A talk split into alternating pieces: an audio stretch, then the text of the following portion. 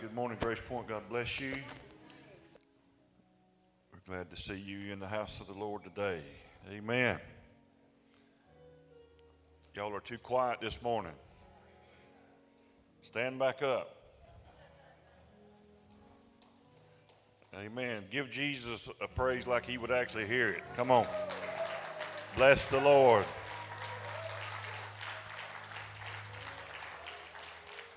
I mean, know sometimes you got to do like David did. He said, Oh, bless the Lord, oh, my soul, and all that is within me. That was David talking to his soul out of his spirit. Sometimes your soul, that's your mind, will, and your emotions, don't feel like it. But this ain't a feeling religion, right? But we have a God that we can feel. We're thankful for that, but we don't walk by feelings, we walk by faith. Amen. I want to pick up where we, or I, left off last Sunday, we talked about understanding the difference of grace, the difference that grace makes in our lives. And uh, I guess we're just probably calling this part two or something. Uh, but I want to just pick up from there. And I know some of you have heard me make some of these statements. I hope to make them maybe in a different way. Uh, how many knows truth? We don't get it just because we hear it one time. The New Testament over and over, Paul and all the apostles said, I say this unto you again. I remind you of this. And we need to hear the word of God. We need to hear the message of grace. Just remember that grace is not a teaching, it's not a subject of the Bible, it is the subject of the Bible. It is not something you study for a few weeks and move on to something else. Grace is still supposed to be amazing grace to us. I remember in the church, and this is no offense to them, but I grew up in, and over two decades of preaching, I never heard one message on the grace of God. Not one in over two decades. When I did hear the word grace mentioned in the church that I was raised in, it was always mentioned in a negative connotation greasy grace, cheap grace, that kind of thing. And uh, we sung Amazing Grace at that church almost every Sunday in one form or another. But I remember being around people that did not seem to be amazed by grace at all. And it made me grow up thinking that grace was some kind of negative thing, some kind of get out of jail free card, is how some people looked at it. But that's not what grace is. Uh, grace is the revelation of God's absolute acceptance of you based on your faith in the blood of Jesus Christ, in the work of the cross in our lives. Amen. And so I want to talk to you about that today. I want us to look just at one verse, or two verses rather, to start off in Luke chapter 5. Uh, this is kind of where I feel like I left off last Sunday. And this is the story, the, the event of the man in the Bible that remember he was paralyzed. And these, he was on a cot, and these guys brought him to Jesus. They could not get into the, to the building, house where Jesus was preaching. And so they chose not to give up. Sometimes you got to tear the roof off. They climbed up on top, carried and lifted a man on a stretcher, tore the roof apart. How many knows it had to be at least, you know, what, six foot by three foot? Hole. Uh, I guess they repaired or paid for the repair. And they lowered this man down in the middle of the meeting. How many knows this really happened? And uh, Jesus says in verse 20, when he saw their faith, he's talking about those guys that brought this man to Jesus, their faith. You know, you can see faith, or at least you can see the evidence of faith. It says, when he saw their faith, he said to, the, to him, Man, your sins are forgiven you. And the scribes and the Pharisees began to reason, saying, Who is this who speaks blasphemies? Who can forgive sins but God only? That's a good question. Who can forgive sins but God alone? God only. God's the only one that can forgive sins, but God was standing in front of them. Jesus was God in the flesh, Emmanuel, God with us. And so he was the forgiver of sin. And that's what I want to talk to you about today and just kind of pick it up from there. Amen. You say amen to God's word? You can be seated. Let me just state, and I know some of you have heard this. This is brand new for some of you, especially those maybe some on Facebook listening. Uh, I told you last Sunday, and I won't go over what I did. If you missed that, please, you know, go online uh, and, and listen to our message. We put it up in several ways. It's on Facebook. It's on our website, and uh, you can you can get it. Um, but sin is not the issue any longer with God as an obstacle to people uh, being saved. And the Bible confirms that. Now, the church that most of us are around today in America still makes sin the big issue. And I'm not saying God wants you to sin, just sin, you know, like, you know, crazy and all that kind of deal. That's not got nothing to do with what I'm talking about. I'm just saying the issue with God is not sin because Jesus took away the sin of the world. The issue with God is now life and death. Um, the, I, I, I said to you last week, it was not that Adam and Eve sinned in the garden and needed forgiveness. It was that they died in the garden and they needed life. Uh, does, did forgiveness come? Yes. How does God forgive? By the shedding of blood. When's the last time God, Jesus, shed his blood? It was 2,000 years ago on the cross. Without the shedding of blood, the Bible says there is what? no remission, no removal, no forgiveness of sin. And so that's how God removed sin. He removed not only the sin of those who would accept and believe in him, he removed the sin of the entire world. Bible says that in 1 John that Jesus was the propitiation. That means the mercy seat. He was the acceptable sacrifice, not only for our sins only, but for the sins of the entire world. Now, you either believe that or you don't, but sin is not the issue. Now, you go into an average church and people, you know, if you ask somebody or you go up front to get saved or you, you know, you say, I want to accept Christ, first thing they're going to say is bow your head, close your eyes, confess your sin. Just say, I'm a, you know, and, and, the, and their launch, launching point is the word sin. Confess your sins. Confess your sins. That's how you get saved. That's not how the Bible gets people saved. And by the fact that the Bible gets them saved differently, is proof from the Bible that sin is not the issue. So, Romans 10 is the New Testament book that tells us very clearly and distinctively how to be born again. Says in Romans 10, verse 9 and 10, that if you confess with your mouth the Lord Jesus, notice that the word confession is here, but the word, uh, the word sin is absent. The word sin does not appear in the 10th chapter of the book of Romans. This is the chapter that tells you how to get saved. Apparently, God must have had a brain fade and left it out. No way. It's not mentioned. Why is it not mentioned? Because it's not the issue. If you confess with your mouth what? Your sins? No. You confess the Lord Jesus and believe where? In your heart that God raised him from the dead, you will be what? Notice there was no mention of sin, yet the person is pronounced saved. What caused them to be saved? Confessing their sins? No. Confessing Jesus as their Lord and Savior. Right? Next verse. For with the heart one believes unto what? Righteousness. Righteousness means right standing, righteousness.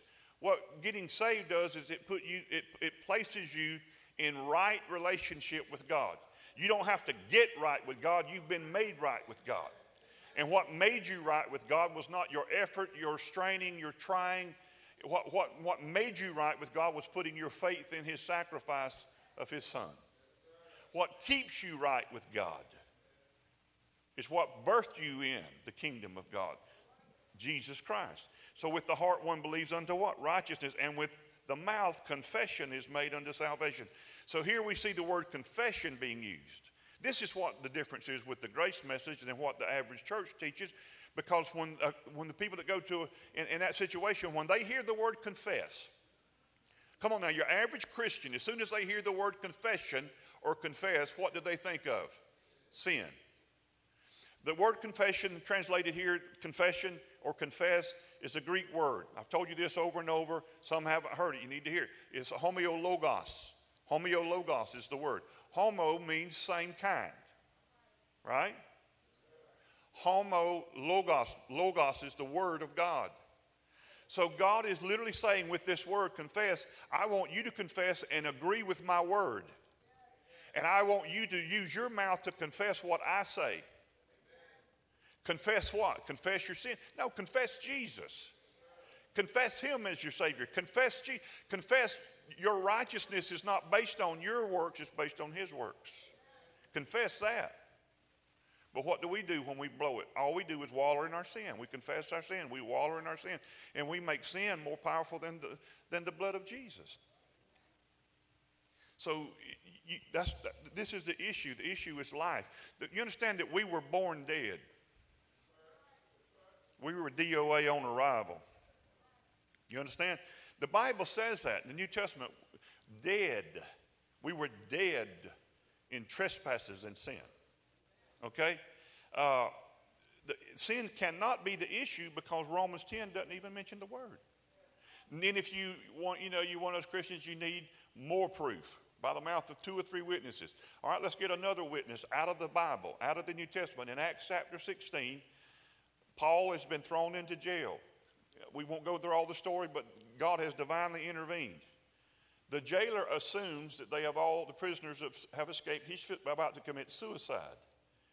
Paul says, Do yourself no harm, because it was dark, they couldn't see one another, but we're all still here. This man, having observed the power of God, says to this apostle, the apostle Paul, he says, What must I do, in verse 30, sir, what must I do to be saved? Now, we got somebody in the Bible asking a great apostle how to get saved. The apostle Paul told him, Bow your head, repeat after me the sinner's prayer. Is that what he did? That's what they do for you in church, though. There is no sinner's prayer. It's not in the Bible. Y'all just think on that while I get a drink.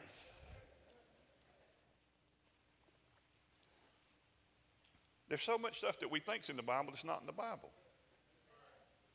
It's not in there. This great apostle apparently didn't know how to get people saved because he did it different than we do it. He never mentioned sin to him. All he said to this man in the response to that question, Sir, what must I do to be saved? He said, Believe on the Lord Jesus Christ and you will be saved. And then he even threw in an extra, and your household. Oh, y'all gonna get saved. That's all he said. You see how simple that is? You see how simple it is to get people born again? Don't talk to them about their sin. God's already taken care of that. They're already forgiven. Their issue is not what they've been doing, their issue is in what they are believing. If they would but believe upon, not that he exists as some figure, but to believe upon the Lord Jesus. Put your faith upon the Lord. See, faith, don't ever get faith in front of grace because you are saved by grace through faith. Our faith is just a response to God's grace. Amen? Man, this is good preaching. This will set you free, man, from religion.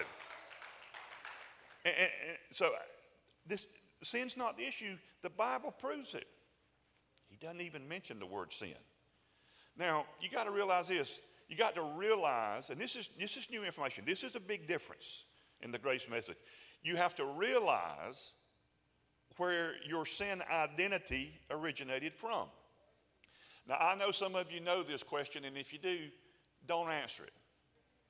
Let some of the other people play. How many sins do you have to commit to be called a sinner?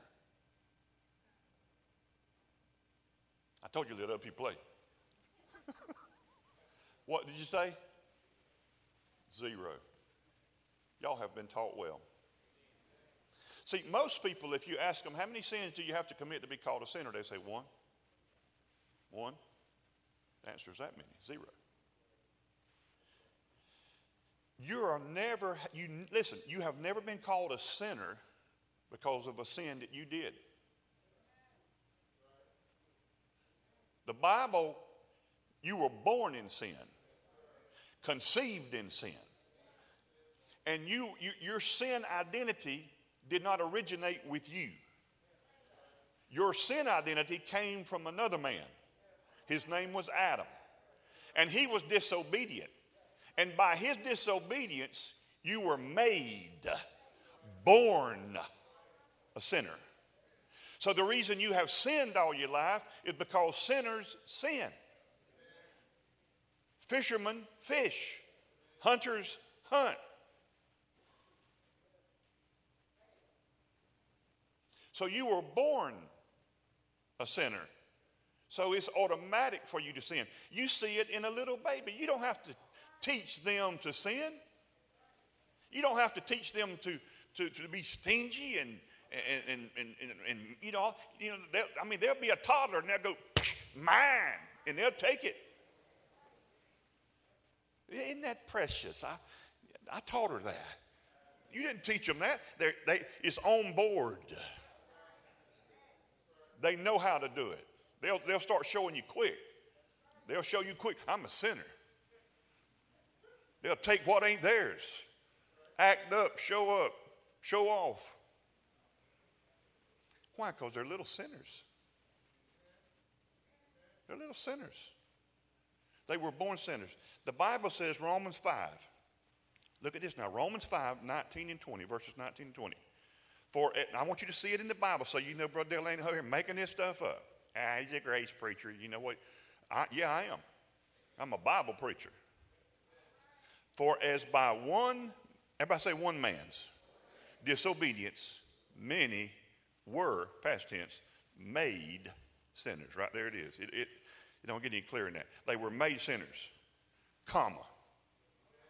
So also, by one, now we got capital man's obedience. Many will be, if they'll put their faith in him, be made what? Righteous. Now listen, here you go. If you can believe that you were made a sinner by someone else's sin, then why don't you believe that you've been made righteous by somebody else's righteousness? See, that sin, the reason I'm a sinner is because I was born in that. And the only way you can get free from that birth is to be born again.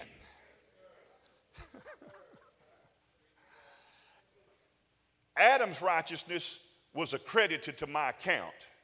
I mean, uh, Adam's sin was accredited to my account, therefore I was called a sinner because of what he did.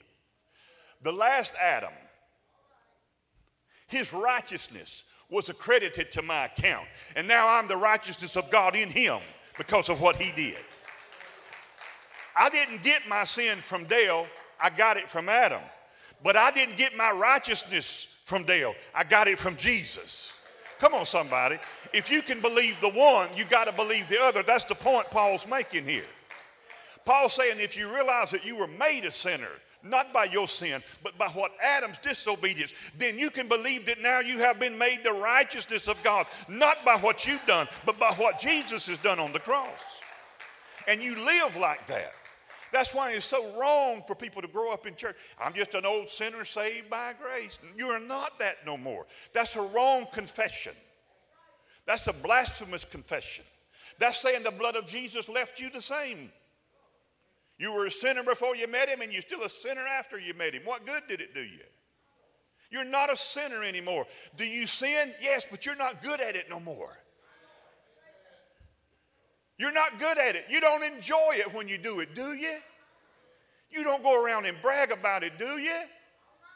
You don't go, man, I'm going to go home today and sin a bunch.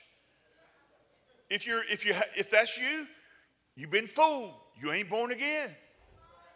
But if you've been born from above, you are now the righteousness of God, and sin is not your default no more. You do not have a sin nature. You are now a partaker of His divine nature through the Spirit. It's not who you are. Stop living like a hypocrite. Live out of the truth that now you're the righteous of God, so act righteous. Act like you are what you are. You're not good at sinning no more. You don't enjoy it. You're capable. you're not good. No. It, it, it grieves your heart. It grieves the spirit. It don't feel normal. It's not your normal anymore. You're a new creation in Christ Jesus. You've got a new nature. You've got a new purpose. You've got a new destiny. You're registered in heaven. I thought we sung that this morning. You are a citizen of heaven.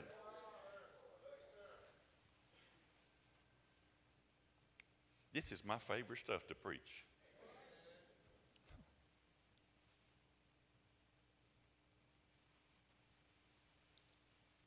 Let's read Romans 19 and 20 again. One man's disobedience, they were made sinners. One man's obedience, Jesus, you were made righteous. Moreover, the law entered. This is why God even ever gave the law, that the offense might abound. So that it would be clear that you couldn't save yourself. You could never live good enough to go to heaven. But where sin abounded, what?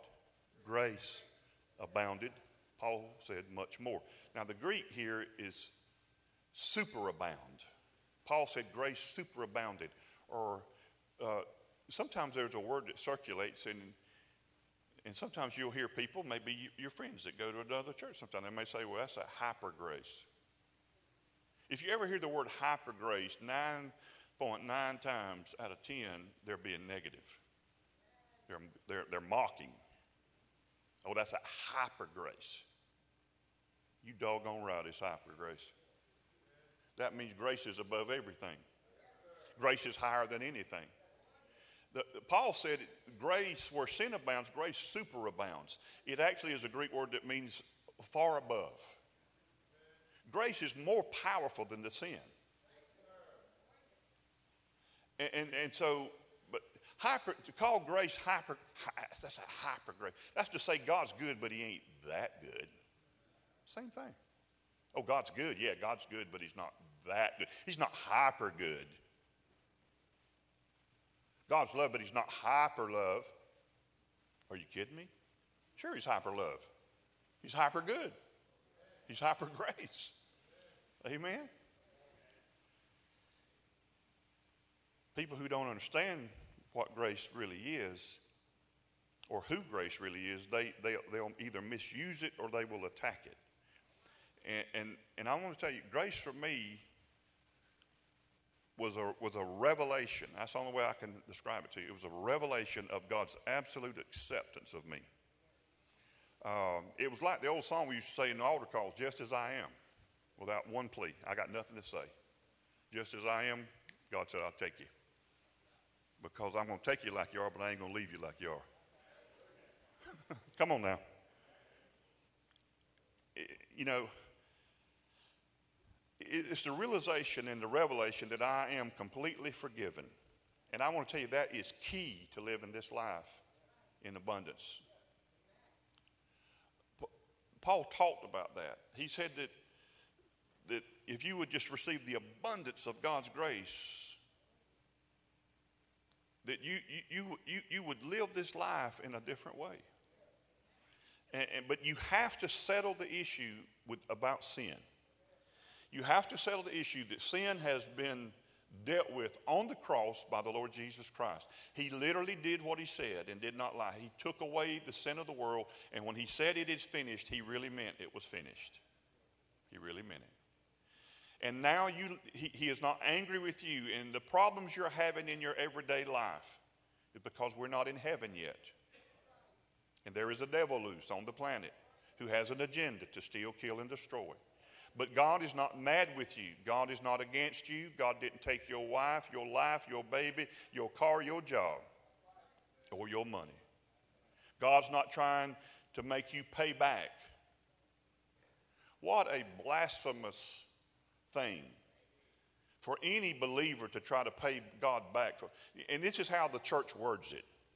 All right, Jesus gave his life for you on the cross. What are you going to give for him?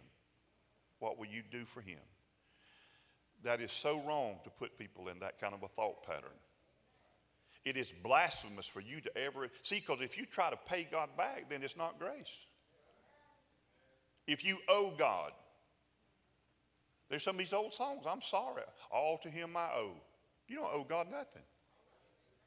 All to him I owe. You don't owe God anything. God didn't do it so you would owe him. He did it because he loved you. For God so loved the world. That's why he did it. Why aren't we supposed to serve God if you want to? Save to serve. Really.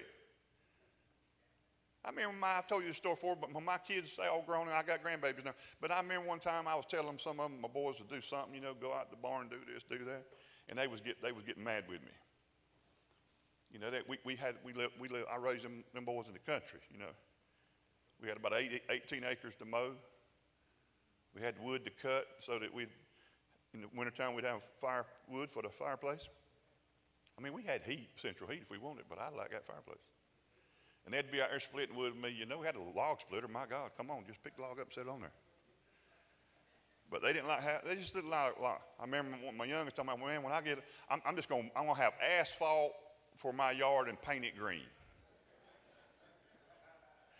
Didn't he? Brother Austin. He said, I'll never have a real wood burning fireplace when I get grown. What kind of fireplace he got in his house right now? Wood burning fireplace. I mean, one day they, one of them got mad with me. Said, I believe the only reason you had us is so we could work for you. I just busted out laughing. so you I had you so you could work for me. I said, let me tell you how much it cost me to have you. It, it, it's, it's, about a, it's about $500 an hour. That's how some Christians look at God. Well, God just saved me so I could serve Him. See, I used to see my Bible reading, my prayer time, uh, all, all the things I would do or sacrifice. Really, honestly, now, those things placed me in a better standing with God in my mind. It was like brownie points. It was, I felt better about Dale the days that I had fasted or prayed a lot or read a lot of chapters in my Bible. And I felt like on that day, God liked me better than He did on the days that I didn't read my Bible and I waved at somebody while I drove my car with one finger because they cut me off. And I talked about their mama. And I didn't feel close to God that moment. And I didn't feel God liked me very much that day. That is the picture that religion will do to you. And so grace came to me as a revelation that God loves me the same because God's the same. He's the same yesterday, today, and forever. And God's love doesn't fluctuate and go up and down. And God doesn't sit in a swivel chair and have his face to me at one moment and I sin and he turns his back to me the next moment. And now God's pouting until I say, I'm sorry. And then I say, God, I'm sorry. And now God turns around and be nice to me again. That's not what God does. Now, I still pray and I still read my Bible. And I still do those things, but no longer now do I do them because I feel obligated.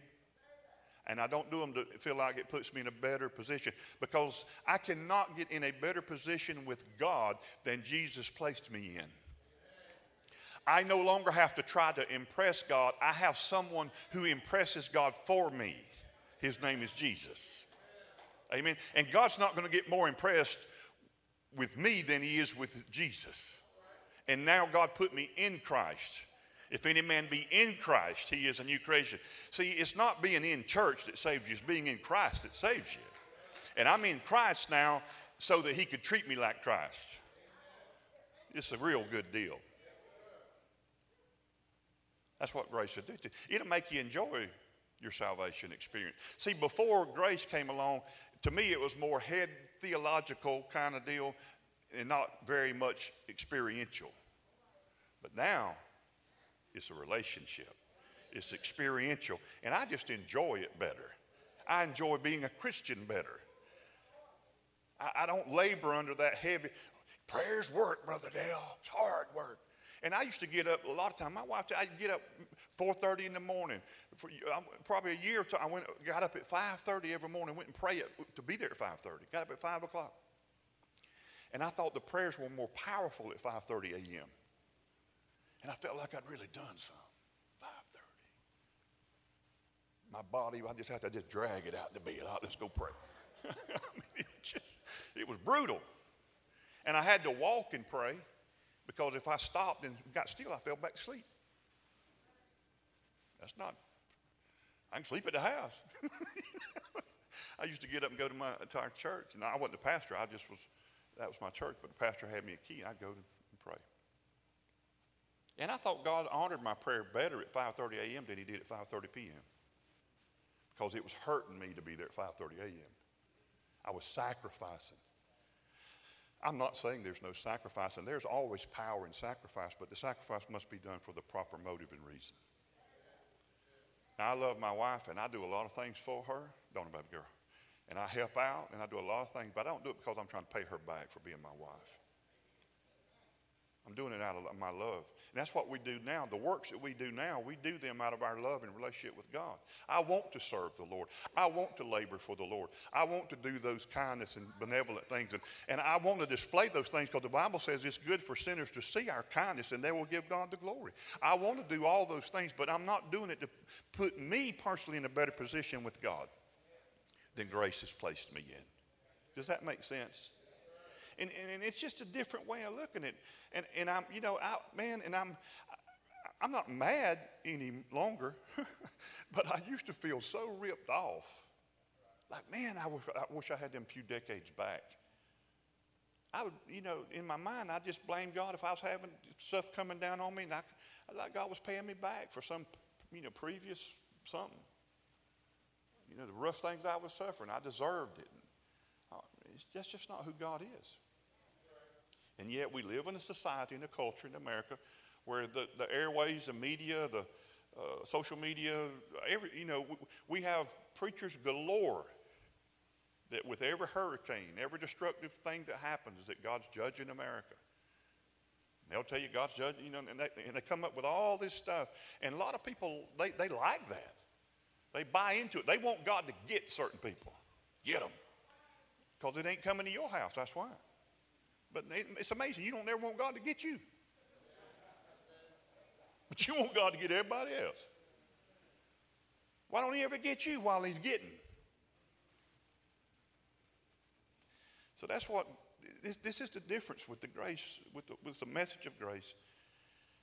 And when I preach the, the, the grace of God, it's not so much that I feel that I'm explaining it as much as I'm proclaiming it uh, I'm making an announcement of good news, is how I feel on Sundays. Um, and, and this is the announcement you're forgiven, you're loved. God's already reconciled your, your sin problem. All you got to do now is believe in Him and be reconciled to Him because He already reconciled your sin issue. And it's not an issue except in your own head and in the head of religious people. Is that in the Bible? I'm so glad you asked. 2 Corinthians chapter 5, verse 19. 2 Corinthians chapter 5, verse 19, 20, and 21. Look, let's see what it says about reconciliation. Verse 19, that is, that God was in Christ. Yes, is talking about the cross. God was in Christ, reconciling the world to who? To himself how, did, how does God's reconciliation look? How did he accomplish that? What, what, is, what does that mean, God reconciled the world to himself? It's going to tell you. This is how he did it. Not imputing. That, the word imputing means to didn't keep a record of. He didn't, he didn't attribute it to. He didn't uh, account. It's an accounting word. He said, not imputing what? Their trespasses, their sins to them. And, and so God said, I'm not keeping up with any of your sins. I have not got a sin log on you. Your sin account has a zero balance. Always. Even if I sinned five seconds ago, still zero balance. Why? Because God is the God who lives outside of time, and on the cross, He forgave all sin.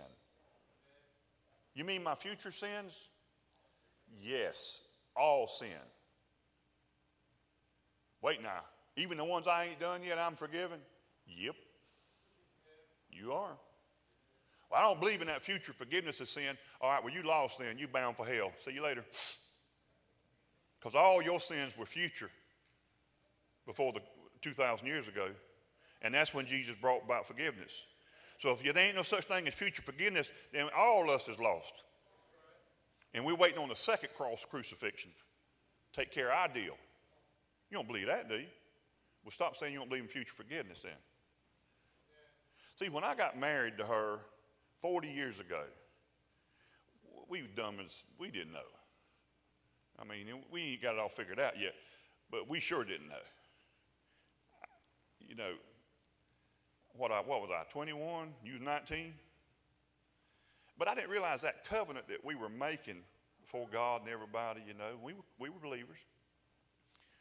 But literally, what I was doing was saying to her by that covenant, because in, in the covenant, I said, I'll never, you know, we, we will, until death do us part, in other words, right? Sickness, health, we, you know, rich or poor, we did all that deal. Till death do us part. So I was saying the only thing that would ever separate us is death. And she said the same thing back. That was nice. So we're in a covenant. So you got to know now that you've lived a while that what we were really saying was, I go ahead and advance you forgiveness. Because I already know you're going to screw up. You're going to hurt me. There's times you're going to really hurt me and you're going to really mess up and it's going to, you're going to hurt me, but, I, I but I'm not going to leave you because you do that. Because I told you the only reason I leave you is death takes me. So other than death coming, I'm yours. Isn't that right?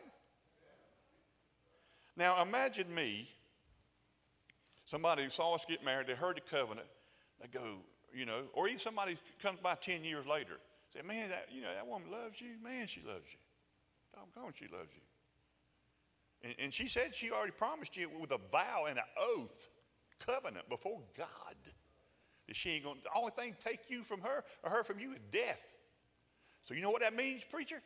That means you can sleep with as many women as you want to, bro. You go get your freak on. Because she already said she ain't going to leave you.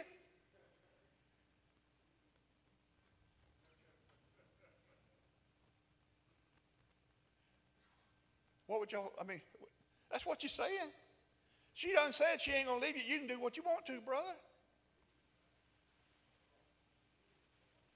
Now, I'm just trying to let that marinate in there for a second. Because that's what people accuse me of in the grace message. Okay, now that Jesus loves you and God loves you so much and He saved you and He's in a covenant with you, you can sin like crazy. Because He already told you He can never leave you, forsake you, be with y'all. So just go sin like crazy. See that her, there's never a time that her, her love towards me has made me go, man, she loves me so much I want to go sin. See, if you view this thing right, this is your answer to you stopping sinning, is grace. This ain't the means by which you do it. This is the power that overcomes it. It's a new life, new identity, new creation. Satan don't get you all distracted over here. I told you, I know I say these same things over and over, but I like them. Be like somebody trying to overcome their, you know, sweet, you know, sweet tooth. I always want to eat sweets. So you got to overcome that, brother. And here's how you overcome it just stare at chocolate pie. That's not going to help you overcome eating sweets.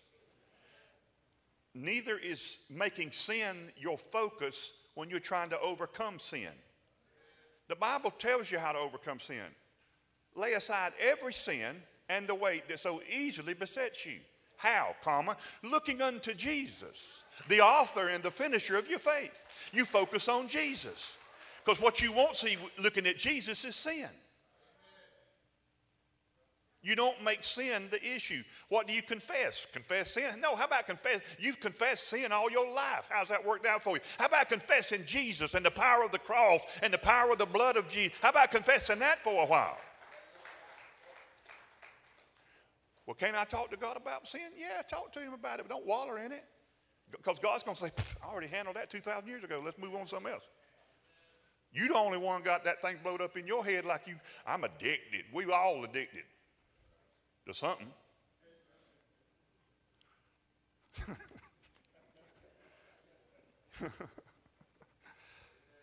y'all know y'all addicted when you walk past that dairy case and that ice cream in there the public, that bluebell be doing, they'll, get off me, man. Butter pecan. I'm calling you, man.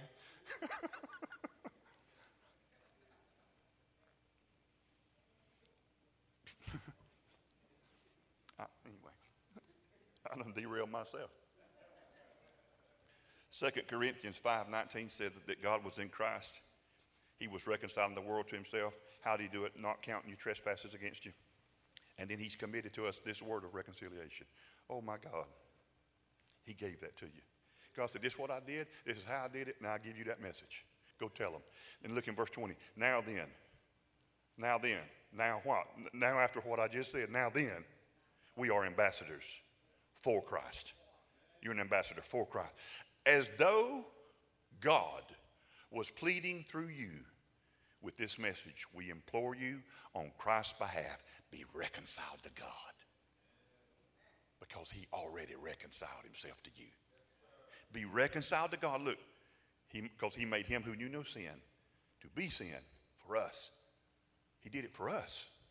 That we might what? Become the righteous of God in him. When did this reconciliation take place? Romans 5 and 10. Romans 5 and 10 says this Romans chapter 5, verse 10.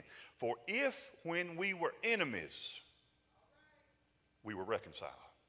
When did God reconcile you? When you came to the altar? Mm-mm. Well, you were an enemy. When you were an enemy, God said, I already reconciled you to God. How did I do it? Through the death of his son. Much more. Having been reconciled, if you've already been reconciled, sin's not the issue. You'll be saved by his what? You're not saved by his forgiveness, because everybody's got that. But you're saved by his life. He said, I have come that they might have life. Because that's what they need. That's what this world needs. That's what every individual needs, is we need life. And I told you this last Sunday. I say it again because it's that good. Who is the only person whose life has no ending? Jesus, who's the only person, and everybody gets out, but who's the only person whose life has no beginning? Jesus, God. There's no beginning. God don't have a birthday. Don't ask me to explain that. I just believe it. I can't explain it. God's life has no beginning. That's, that's God's life. That's eternal life. That's Zoe, it's called, the Greek word Zoe, God's life. So when you get born again, God gave you life. But don't think of it as just God reached on the shelf. God gave you His life. So now your life has no ending because it has no beginning. You will not wear a watch, not even an Apple watch, in heaven. We will not know when we've been there 10,000 years, bright shining as the sun. Because you won't know you've been there 10,000 years because you won't be there 10,000 years because they won't be years. They will be only day because there shall be no night there. You won't go, I am so tired. I need to go sit down by the river of life and put my feet in there. I want to get down over yonder and sit down over yonder and rest a little while. It's like you, you got the mentality when you, you know, like you're going to arrive to heaven like it gets wore out. Just tired. I barely made it. Y'all, I am so tired. Where is the river of life where I can sit down and rest my feet? I am wore out, child. You ain't going to arrive to heaven tired. That's why you don't need to sit down over yonder and rest a little while. You're going to have a glorified body just like Jesus's. I, I, it's, it's bone and, and, and, and, flesh, and yet you can walk through walls. I plan on trying that out a few thousand times myself. I, I, just want to like think, and then I'll be somewhere else. and th- this will just blow your mind. This thing, I ain't no Bible for this, so I need to be quiet. But I want to tell you something that I do know about Papa God. He never made anything, created anything without a purpose. Okay? You and I may not know what the purpose is, but I promise you God's got one. And anybody know the name of the galaxy that we live in, the Earth is in? What's it called? See, it's just a Milky Way. That's, it's just getting started. It's just a Milky Way. And they say with the Hubble telescope and all stuff, as far out as they can see, galaxies are coming this way. This will get your head hurting here. But every planet and every solar system and everything God's ever made, He made it with a purpose. And God is so much bigger than our minds can even imagine. And God's got purposes. And you're going to rule and reign with Him. It, it, it, it just, our minds just cannot, you know. It is not entering into the heart of man the things that God has prepared for them that love Him. Comma. Most people quit quoting. But, next verse says, He has revealed them unto us by His Spirit. What grace did for me, and I'm ending with this statement, is it, it stopped me from always taking my own temperature, trying to see if I was right with God in that moment or in that day. Now I know I'm right with God every day. And I've been made right not by my performance, but by Jesus's. Not by my obedience, because I'm not always obedient. But Jesus was always obedient, even to the point of the death of the cross. And his obedience now has been accredited to my account. So when God looks at my account, it says obedient.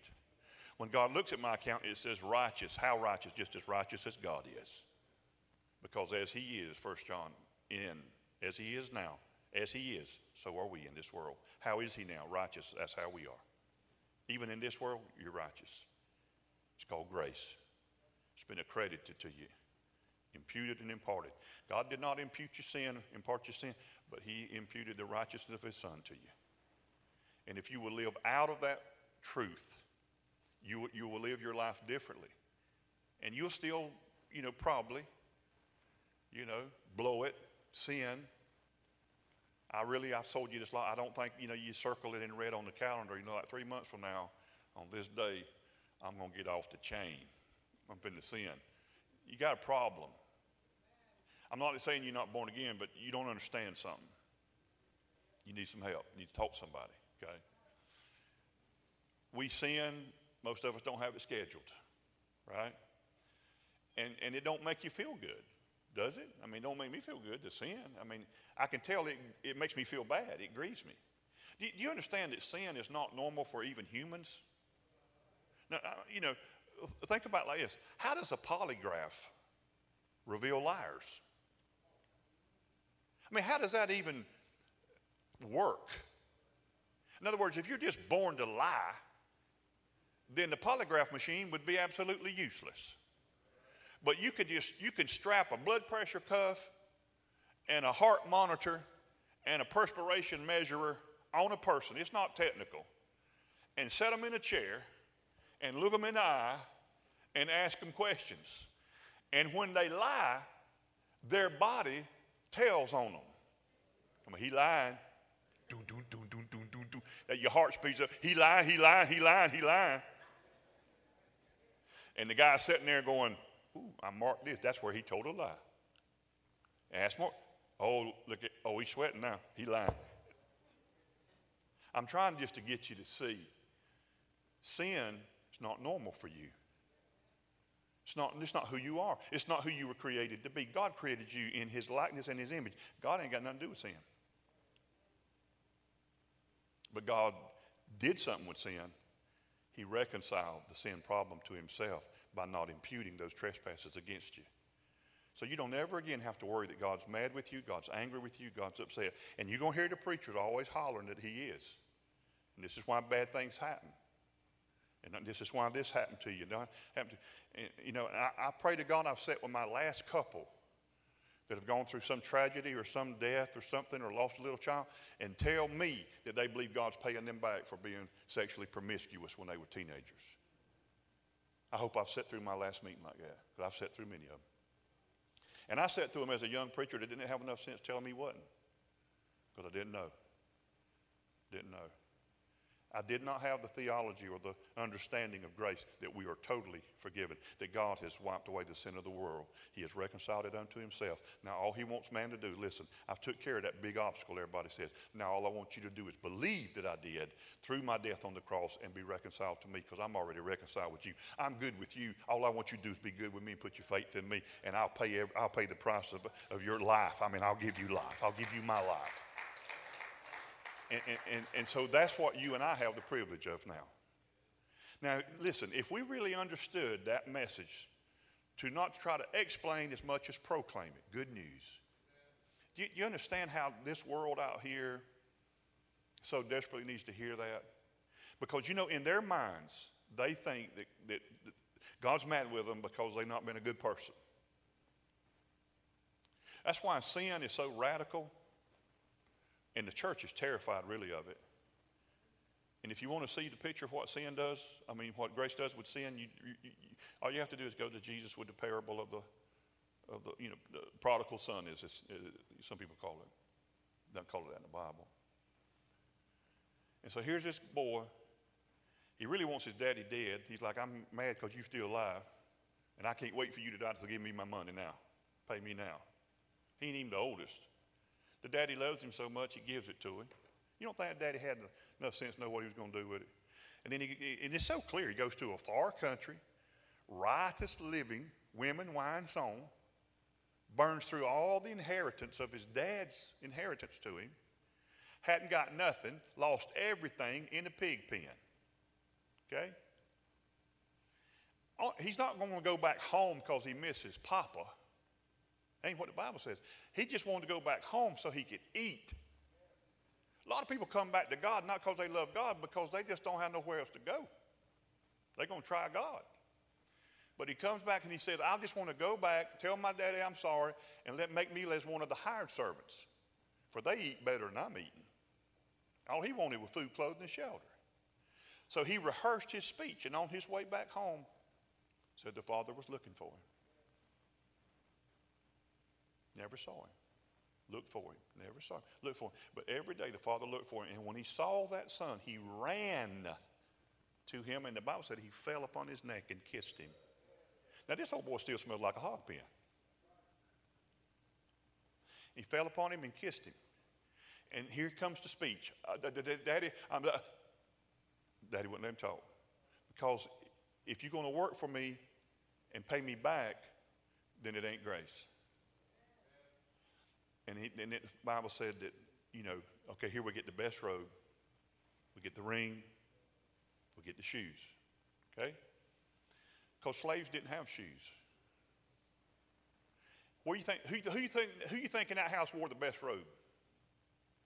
Daddy. Can't you see Daddy taking his robe off right there, putting it on his son?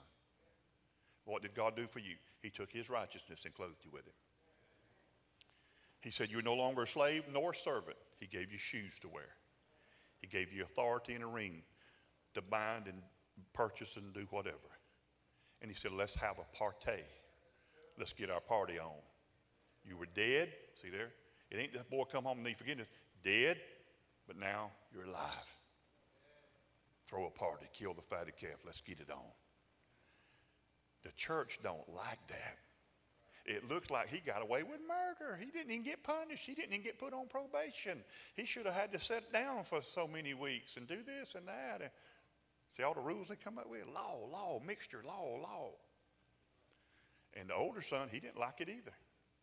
The Bible said he wouldn't come in to the party. So it's, I love this phrase, and it says, So the father went out. It the oldest refused to come in, so the father went out. Oh, that's good. And the father went out and said, Son, listen, man, won't you? I mean, your brother's home. Come on, let's party. Did you get in the party? He said, I've, I've, I've, I've worked for you all my life. You ain't never thrown me no party. He said, Son, everything I have is yours. You just ain't got enough sense to know it. See, that's your problem. You think you're working for me. See, a lot of people go to church because they think they're working for God. He said, son, it's yours. You don't, you don't work for this. You got this by inheritance. It's all yours. You can kill a calf any day. You can kill one every day. It's just because you're religious. In the Jewish culture, the old patriarch father, when a son would go AWOL, this is a fact. In Jewish culture, the responsibility to go look for that son was the eldest brother. It was not to place the patriarch in, in harm's way. The patriarch was to stay home, like when David went to battle one time when he was an old king and he almost died on the field, and they said, You'll never go out to the battlefield again, David. It's not right for you to be there. As a patriarch, the commander of this army, we'll go, we'll fight. So Papa shouldn't went and searched. It was the elder brother responsibility to go find his brother, his younger brother, his rebellious brother. But he didn't do it because he didn't love him like he should have. But I want to tell you, when we all rebelled against God, Papa stayed home, but our elder brother left the house and came looking for us. he came looking for us. And he sought us out and he found us. Just like that lost sheep, put us on his own shoulders and brought us back to Papa. And he said in his prayer in John 17, last earthly prayer Jesus ever prayed, he said, All those that you gave me have I brought back to you, Father. That's what God does. That's what grace does. Amen. You don't get tired of hearing this, do you? I sure don't get tired of preaching it. And there's so many people, this world needs to hear hey, you're already reconciled to God. Let me tell you how that happened.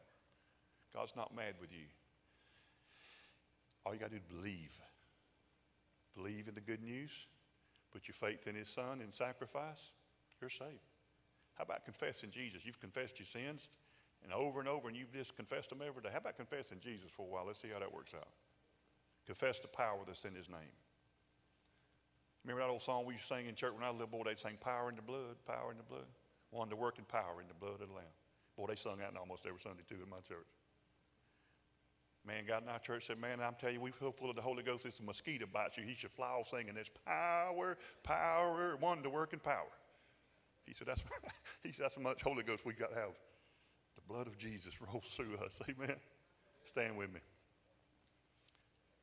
Let's pray. Man, if you don't know this, then believe in Jesus that He paid it all.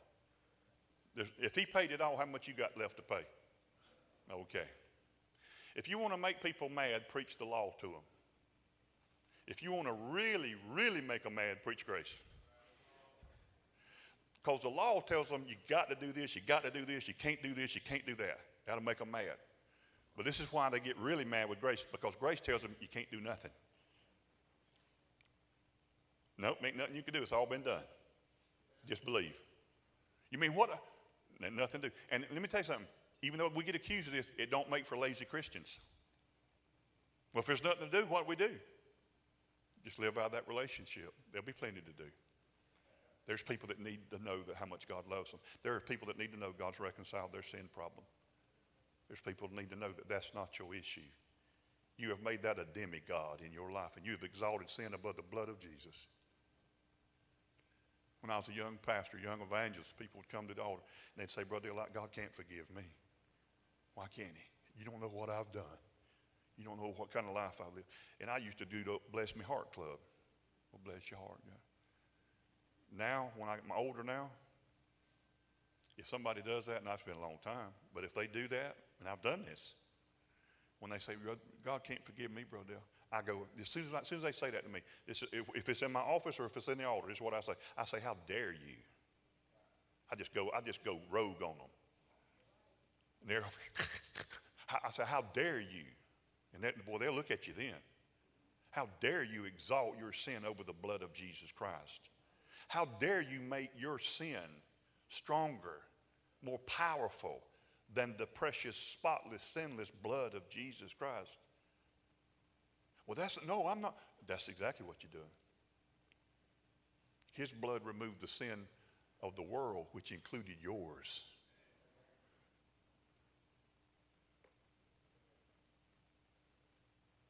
All sin was removed by the blood of Jesus. You believe that? Be reconciled to God because He's reconciled Himself to you through His Son. He's not keeping the record of your sins, so don't say the Holy Ghost convicted me of my sin. That's your conscience. It's a good thing to have one. That's one reason it's on board. But God's not turning around lying, saying, I won't keep up with none of your sins, yet I'll keep up with them and remind you of them. God will never remind you of your sin. He will remind you of your new birth. He will remind you of your righteousness. He will remind you of the cross and what His Son accomplished. He's not going to remind you of your sins. Satan will. He'll bring them up to you every day. He'll bring your failures back up in your mind every moment. If you allow him to listen to the video, he'll play it for you. He'll always remind you of your failures. That's not God doing that. Don't get churchy on it and religious. God's not doing that. God will remind you of your birth, of your new life in Him. That's what God's going to remind you of. Amen? Amen? Father, I love you. We're loved by you. So thankful for your grace. Thankful for your great love to us that while we were yet sinners, you would die for us. So I pray in the mighty name of Jesus that every person that hears this message, they will stop trying to save themselves and just allow you to do it. To realize their sin is not the issue, their belief is what the issue. May they believe upon you, trust you, believe in your heart that you died, was buried and resurrected, and that you have reconciled the sin of the world to yourself so that you could bring your children home. We pray that. We believe that. In Jesus' mighty name. Everybody said, Amen. Amen. God bless you. We love you.